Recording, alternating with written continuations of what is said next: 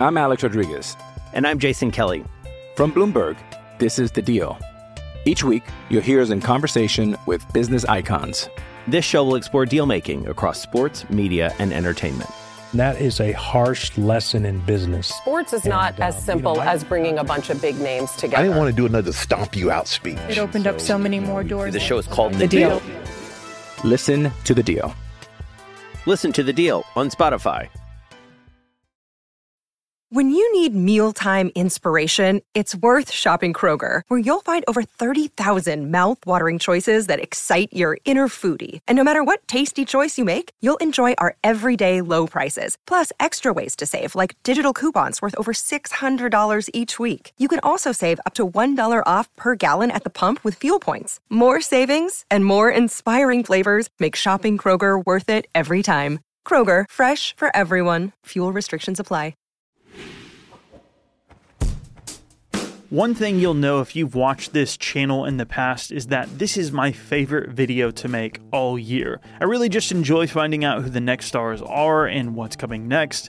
And on this show, we've highlighted the careers of people like Volkanovski, Islam Makhachev, and many others before they ever got to title contention, and a whole host of others. And let's say it didn't necessarily go that well every time. But yeah, that is exactly what we are here to talk about. Those fighters that will be contenders soon and possibly even are the next big stars. I'm Jason from MMA On Point. A massive shout out to our Hall of Famers. Your support really helps this channel, and these are my top 15 UFC prospects for 2024. Real quick before I get started, I think it's important to establish the criteria for this list. You will see some omissions here that I promise have a very logical reason. If this isn't something you are interested in and just want to watch the list, skip straight ahead to 315. Number one, they cannot have been in the top 10 in the past or are currently. At that point, they're already pretty much a title contender. Number two, these are prospects at the UFC level and therefore have to have had at least one fight in the promotion. I've made exceptions in the past, but not any on today's video. Number three, they can't have already been on one of my previous lists. I'd be writing essentially the same thing again if I put them on this year, and that just feels, I don't know, lazy. There's plenty of new talent out there to highlight this year. And considering I went over about 50 different people for this, yeah, there's a lot of options. So, that being said, let's review how last year went so you can see who I'm omitting, as well as find out how, I don't know, maybe worth your time this video is. If I suck at making these picks, you're probably not too interested. So, I'll try to keep this brief, but again, just skip ahead to 315 if you just want to hear this year's list. So, yeah, I think our prospects for the most part had a pretty good run in 2023. Most picking up multiple wins with just three losing. In the case of Raul Rosas Jr., he obviously was quite young, so he's got a lot of time to bounce back.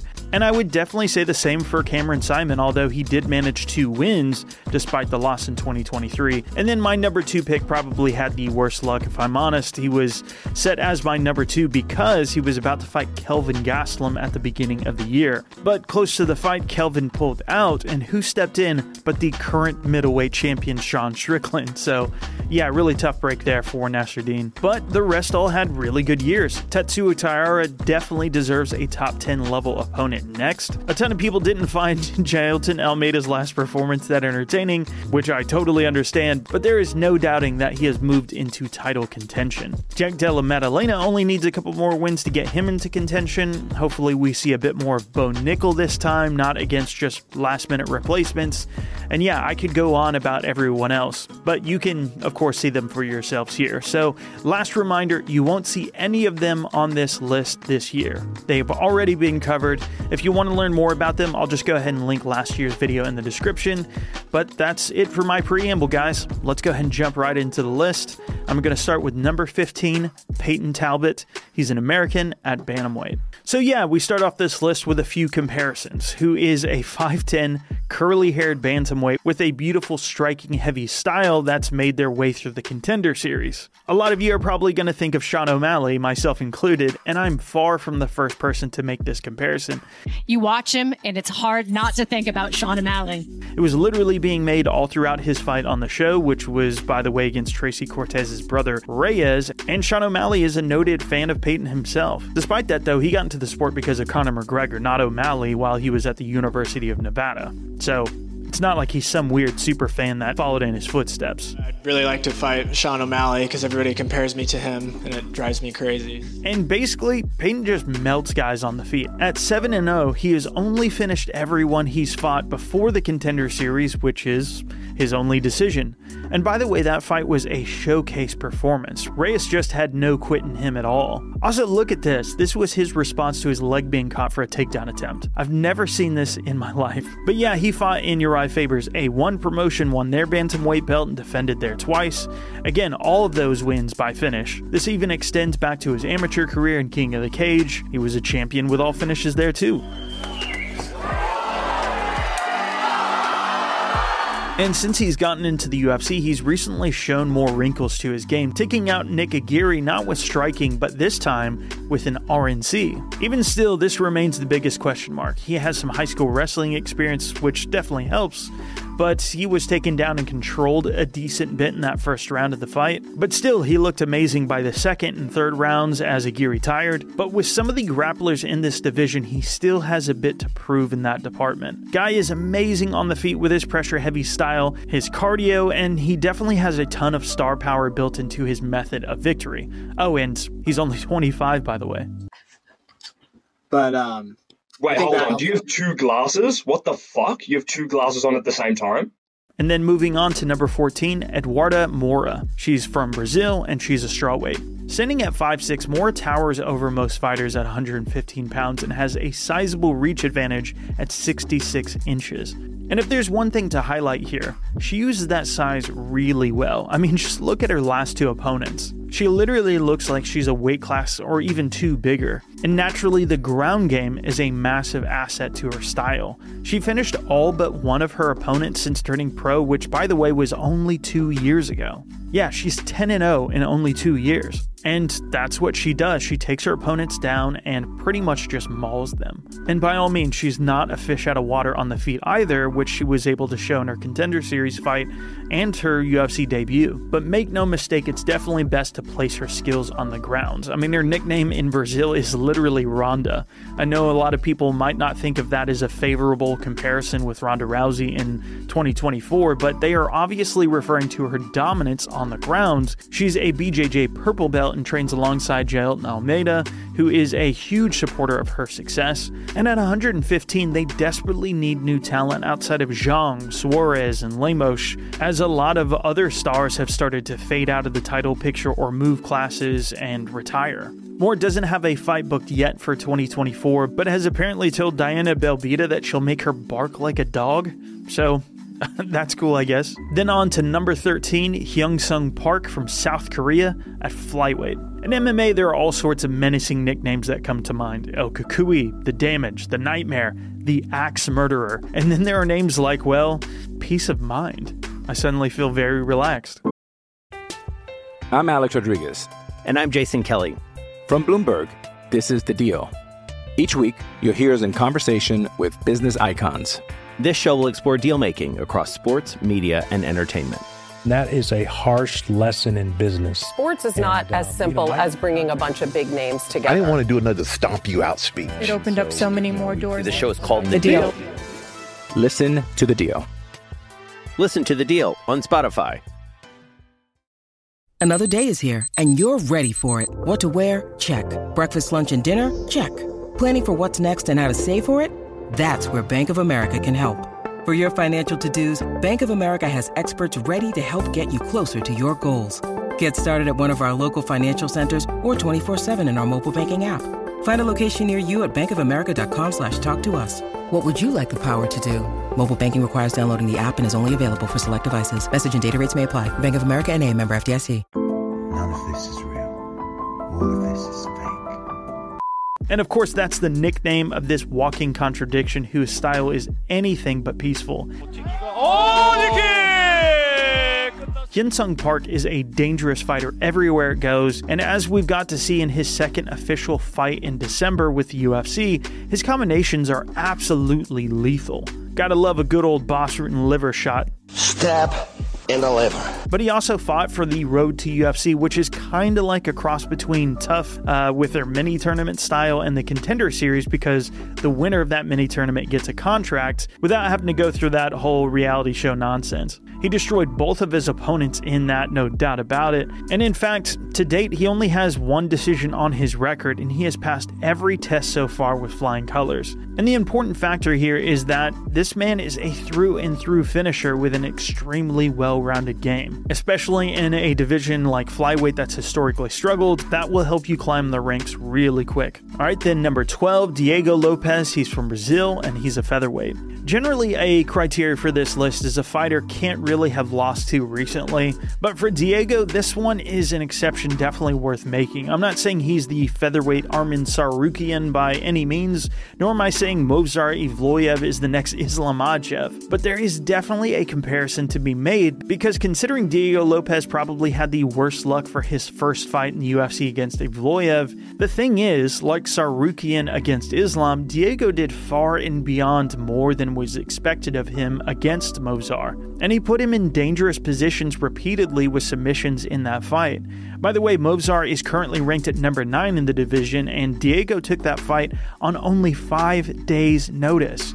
And since then, he's lived up to the promise he's shown in that first fight with two first round finishes. And I mean, the guys he fought had a combined 12 UFC fights between them, and he finished him in the first round. By all means, Diego Lopez is not new to MMA with 29 fights and 6 losses, spanning all the way back to 2012 but at only 28, he's shown that he's just now starting to hit his stride, and his last few fights are an indication of that. He'll be inside that top 10 with just a couple more fights, and he's definitely got star potential written all over him. I mean, just look at that Bieber cut. Moving on to number 11, we've got Victoria Dudakova. She's Russian and a strawweight. It certainly won't be the only Russian on this list, but she's a fighter I had to highlight here because of her, well, excellent credentials. For one, as an amateur, she was an IMMAF European champion, which is about as credentialed as you can get as an amateur. She was undefeated there in five fights, and since turning pro, is 8 0 with two wins in the UFC already, following a win on the Contender Series. But before all that, she was a kickboxing champion in Russia.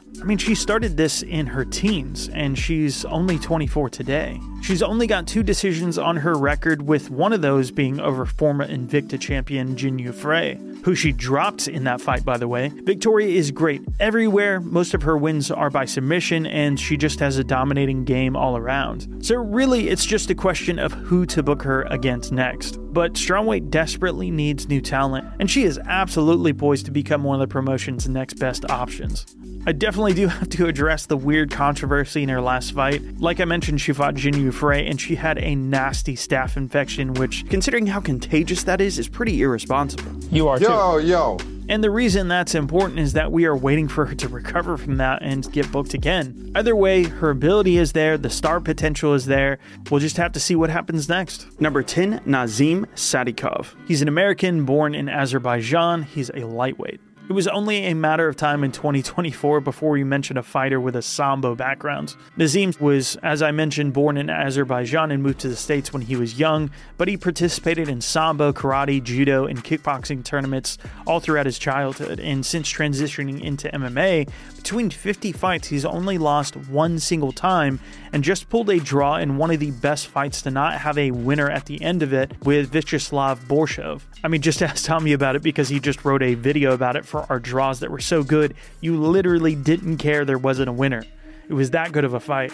Although I should mention Sadykov hurt Borshov badly in that second round and maybe got penalized for not finishing it. And on top of that experience and record, the guy trains at a great camp with Longo Weidman. So, to go along with his stellar stand up skills, his already well versed ground game, he's at a camp with a legacy full of killers on the mat. He's finished all but two of his opponents, and some of those finishes included Terrence McKinney on top of another top prospect in Evan Elder. He's got the skill, the ability to go along with the heart and chin. He's proven himself as must see in MMA. He just needs a couple more opportunities to climb those ranks, and he has the potential to be a contender pretty soon. In the center of the cage, forces oh! to the side, and the right left hand. The wow. left wins it off. Number 9, Rinya Nakamura. He's from Japan at Bantamweight. So earlier on, I talked about the Road to UFC mini tournament that Hyun Sung Park won at Flyweight. Well, Rinya Nakamura was in the bantamweight bracket also in 2022. And the reason why I'm ranking Nakamura higher is because he won gold at the under 23 freestyle world championships. He was looking to go for more at the 2020 Summer Olympics, but nothing really went according to plan that year. So he decided to shift his career path towards MMA instead which makes plenty of sense because his father, Kozo Nakamura, was involved in Shooto and even matched fights in Pride back in the day. There's actually a really great article from Nolan King at MMA Junkie that breaks down Rinya's exposure to MMA and some of its stars when he was a kid. Names like Enson Inoue, Kid Yamamoto, and Yuki Nakai was what he grew up around. Furthermore, Rinya feels like it's his personal mission to, quote, restore the Japanese spirit in all Japanese people's hearts, unquote. That's intense. And his record and style reflect that level of ambition. At just age 28, he's now 8 0 with some stellar KOs. I don't want to make too many comparisons, but that kind of reminds me of another wrestler in the name of Bo Nickal, but he's got more experience. He's naturally got submissions as a grappler, and he's won two fights in the UFC already. He's just a scary, scary fighter with crazy good KO ability and a ton of aggression and the well rounded skills to back that up. He just needs a couple more fights for people to get on board. This continues at all the way it's looked already. Number 8, Farid Basharat. He's from the UK and was born in Afghanistan. He's at Bantamweight. So last year we talked about his brother Javid Basharat. Now we get to talk about the older Bash bro who's followed shortly behind him. Any chance we see those two fight each other for a title one day? But despite him being two years older than his brother Javid, he both started his career and joined the UFC about one year after him as well. And naturally, they trained together out of Extreme Couture, which has some of the best coaching in the sport with the likes of Eric Nicksick and Dewey Cooper heading up things. Their list of successes speak for themselves pretty well. I'll try to avoid making comparisons to his brother from here on out, but one last one is that, like his brother, he is really well known for the ground game. Oh, choke oh, wow. time, choke and time. his arm's caught behind as well. His arm's caught behind. That's He's it. going for the choke, wow. and that is it. All but only three of his wins have come by way of submission, and he's got some stellar skills on the feet as well. A very accomplished fighter, lovely kick. The fight's all over. Oh yeah, there's an 11 second head kick KO. He's just a super well rounded fighter with great finishing instincts, especially on the ground. Let's hope he gets matched up with some bigger challenges in 2024 because his performances to date definitely say he's good enough. Number 7, Vitor Petrino from Brazil. He's a light heavyweight. Does everybody remember the days when 205 pounds was the most exciting and one of the most competitive weight classes in mixed martial arts? No. Yeah, I barely do too which is why it's really important when people do see a genuine prospect in that division come along. And at 10 0 with some scary power. Mixed in with solid submission ability, that's a great recipe for this weight class. For instance, Modestas Bukauskas was on his redemption run returning to the UFC after capturing the Cage Warriors title and wasn't looking half bad until Petrino just landed one shot on him. Love what you're seeing Petrino do. Oh, nasty one shot. What yeah, scary power he really is just one of those fighters you truly can't afford to make one mistake against. And the experience is there too. He's already had three fights into his UFC contract with two finishes, and he's also got a scary finish over Rodolfo Bellato on the Contender Series. My only concern is I have seen him tire out at least a bit in fights so we'll have to see how he addresses that moving forward. Number six, Mateusz Rebecki. He's Polish at lightweight. The difference I'd say right now between Mateusz and most of the rest in this list is, well, his sheer level of experience. The guy's had 19 fights as a pro already and only lost once way back in 2014. I like to fight for many people. Yeah, the guy hasn't lost in almost a decade, which it will be if he continues this streak to September. And out of all of that, he only has three decisions.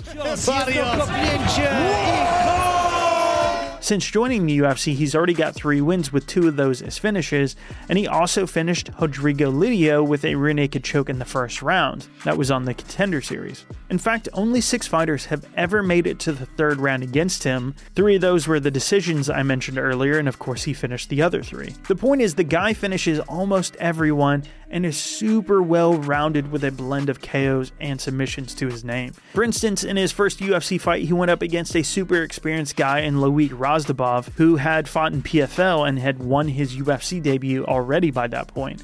So he was another solid prospect.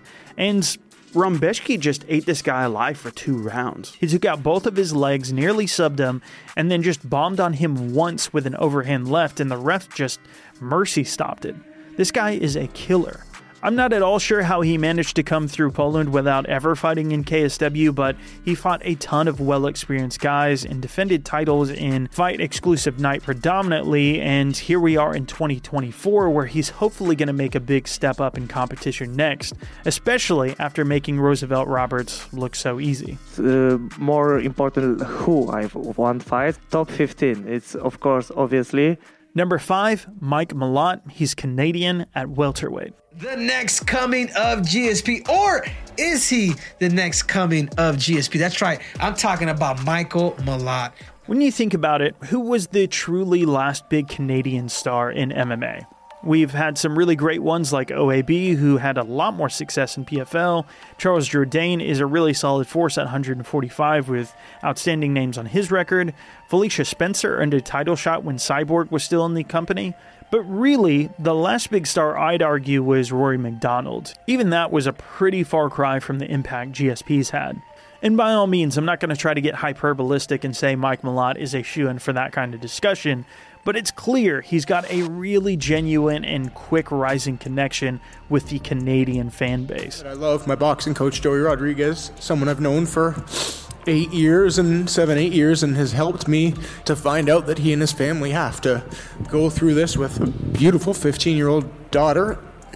To the, the fans of this sport that, as I'm walking out of the cage, handed me I don't know how much money, probably th- uh, thousands of dollars, a wad of cash to donate to this to, to their fight against cancer. You have no idea how much it means. And for good reason. He's fought everywhere from Bellator to PFL or what it was called back then, World Series of Fighting, and he's finished everyone he's come across in his three UFC fights. That includes his Contender Series fight and really everyone else because the guy doesn't have a single decision on his entire record. What's more, though, is that he's only lost once in nearly a decade to Hakeem Dawodu. And like I mentioned, he's finished all of his fights, and that's no matter where it went. The only real knock on him is the lack of fights on his record. Despite being 32 and fighting for 12 years now, he's only fought 12 times. And yeah, he's just been fighting in the UFC since 2022. But again, his performances speak for themselves, and the amount of pressure he's been able to eat in these events and really rile up the crowd, it's been incredibly impressive. This show is for us! This was a Canadian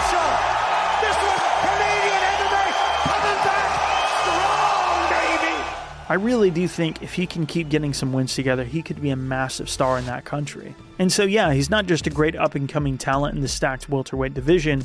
He's about to fight Neil Magny in January, which is a huge step up and should really get people talking if he can look halfway decent in that fight. But the guy has really clear star power, which I think will accelerate him even quicker up the ranks. Definitely keep your eye on this guy. Number four, Steve Erceg. He's from Australia at flyweight. Let me ask you guys a question. When was the last time you saw a guy who's a relative unknown, at least on the world stage, take one fight, which mind you was against a guy who was on a two fight losing streak, and with that, jump the rankings to number 14 or get a ranking spot at all? And by his next fight, he jumped to number 11. What about somebody like Pereira? No, he was literally unranked by the time he fought Sean Strickland in his third fight. And even though somebody like Cody Garbrandt moved up the ladder from unranked to title challenger within a year, which is crazy, it still took him three fights to hit the rankings the first time. And yeah, rankings are weird. We shouldn't put too much stock into them in terms of real world's meaning, but what they do tell you is what the UFC is thinking. And clearly, they think a lot about Steve Erceg to move him up the rankings that quickly. The point is, is what Steve Erceg has done is really rare. The only examples I can think of were major stars from other big MMA organizations that held titles like Yuri or Chandler. And for one, it shows you how much respect the UFC has for him and the amount of Australian public support that is behind him and the kind of ability that he has which is really well rounded. I'm like, mate, keep doing what you're doing, incredible stuff. So uh, I don't know if there's even a question there, I'm just giving you a shout. The guy has a ton of height for the weight class at 5'9. Which gives him a big advantage there. And he's just a really fun striker that rocks his opponents and consistently threatens once it hits the ground. His chin has been tested in the past and has done really well, and he's proven the ability to cover really quickly if that does happen and change the tide. The biggest knock you can put on him so far is that he hasn't been able to continue his finishes in the UFC yet but he puts on really exciting fights, and with the kind of support he has back home. Uh, Pantoja, especially, I think he's pretty um, pretty scrappy and has a lot of holes. So I think I can um, I think I can walk him onto shots and put him away. Again, he's ranked at number 11, and he's only 28. Perth represent, let's go! Number three, Joe Pyfer. He's American at middleweight. Speaking of people the UFC are trying to push, just take it from Dana White himself. Act like Joe Pyfer. Be Joe Pyfer. Be Joe Pyfer, and you will get into the UFC. And so far, Joe has lived up to it in the UFC. He hasn't had the rankings pushed just yet, but he does have that opportunity already lined up, and he definitely has the story and performances to justify that hype. He has one decision win in 14 fights, with three fights in the UFC against well regarded talent without making it to a decision in the UFC yet. And of course, he has this win over Ozzy Diaz in the Contender Series that birthed that phrase from Dana. Be Joe Pyfer. He's another one of these guys with great finishing instincts and great star power written all over him. It probably helps that he's willing to speak as frankly as he does in press conferences. When you look at me, you have question marks, but you know there's potential to be a title challenger, if not a title holder. And I will risk my health, my body, everything, my mind, so I can secure that. I have the charisma, I have the confidence, I have the fight style, I have it all. But looking further into his fights, the way he took out a really scary fighter in Al Hassan with a super smart game plan was impressive. His win over a guy like GM3, who's had more than 50 fights to his name by now. I mean, he hurts people on the feet. He submits them if he needs to. The UFC clearly loves him, and on top of that, he has the opportunity to jump from literally being unranked right now to number 10 in the division in just one fight against Jack Hermansson, which he's already booked in. And to be fair, I think he might be the favorite in. So, yeah, if he gets at least one win, he'll already be moving into title territory as a top 10 middleweight. Number two, Ikram Aliskerov. He's from Dagestan, Russia. He's a middleweight. There are so many reasons to be hyped about Ikram in particular. He's only lost once in 16 fights. He's finished all but four of his opponents with some of the best highlights currently in the UFC, and he's got an incredible background full of credentials to go along with that. He's a multiple time combat sambo champion, which, as we know, is clearly emerging as the best base for MMA. I mean, wrestling's great, BJJ is great, striking is great, and that's the thing about combat sambo. It combines all of those things, and that's why this influx of talent, particularly from Eastern Europe, has been impossible to ignore in recent years. Like you'd expect, that experience has proven extremely effective in his MMA career so far. The elephant in the room, by all means, of course, is that KO loss to Hamzat. There is no getting past it.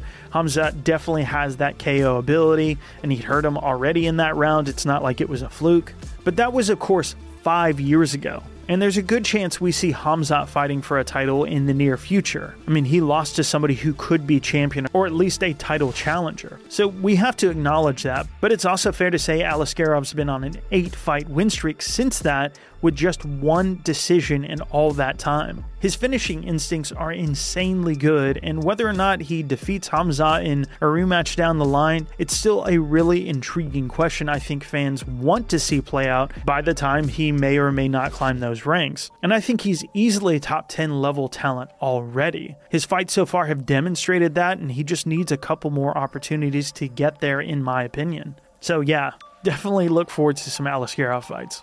Real quick before we move to number one, remember my criteria from the beginning. They can't already have been in the top 10, so you're not going to see anybody there. At least one fight in the UFC, so don't look outside of the UFC for this. And if I have listed them before, I'm not going to list them again. So check last year's list. I just think that would be really lazy for me to copy and paste last year's script for some of those guys. So yeah, I'm going to have that in the description. The link is there if you guys want to watch that and check out some of those guys, or if you want to rewind back and see how last year's listed. Anyhow, for number one, we got Benoit Saint Denis. He's French at lightweight. This might legitimately be the craziest turnaround in a UFC career I've ever seen. I don't know how many of you guys have seen his debut against Elizeu Dos Santos. I literally think it was the worst debut I've ever seen. It's at least up there with the worst ever. I mean, just a couple months after Dan Hardy was in a large part fired for yelling at Herb Dean to stop a fight, the commentators were doing just that to try and stop this fight with Dos Santos. It was that bad. Oh, stop the fight! Stop the fight! Oh, stop the fight! But since then, he's looked incredible, like the second coming of the human highlight reel with a performance of the night or fight of the night bonus in his last three of five fights, which were, of course, all finishes in the UFC, by the way. And the good news is Justin Gaethje is still very much at the top of the division, so we could see these two fight in the coming years. It is the fight I want to have. It, it, it, is, is that the one at the top of the list? Uh, it's on the top of the list, of course. And I do believe this is a fight for the BMF. if people want a, a violent fight, yeah, I think it's a fight to make.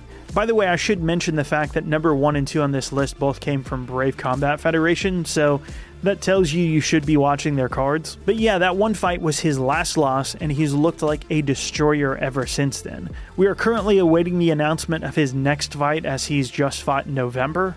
But again, with that fight style, the entire country of France already hailing him as a star, he really doesn't need much more at all to get himself not only into the top 10 as a number 12 ranked already lightweight, but title contention for that matter. Just two or three wins in the next year, you could easily see him in that discussion. So, yeah, definitely keep your eye on his next fight. Oh man, that was so much fun to do. It's a boatload of work. This was a really exhaustive list, as I mentioned earlier, of about 50 names. Anybody who offered suggestions for this list on Twitter, a big thanks to you because that helps me a ton every year. And I also went through every single card of this year and made sure there was nobody I missed. Once again, this is my favorite list to make every year, so big thanks to everybody who watched today. And on that note, I really want to encourage anybody that watches or supports this channel and appreciates this kind of effort this much time please consider signing up for our membership program. You can join our writers' meetings that way.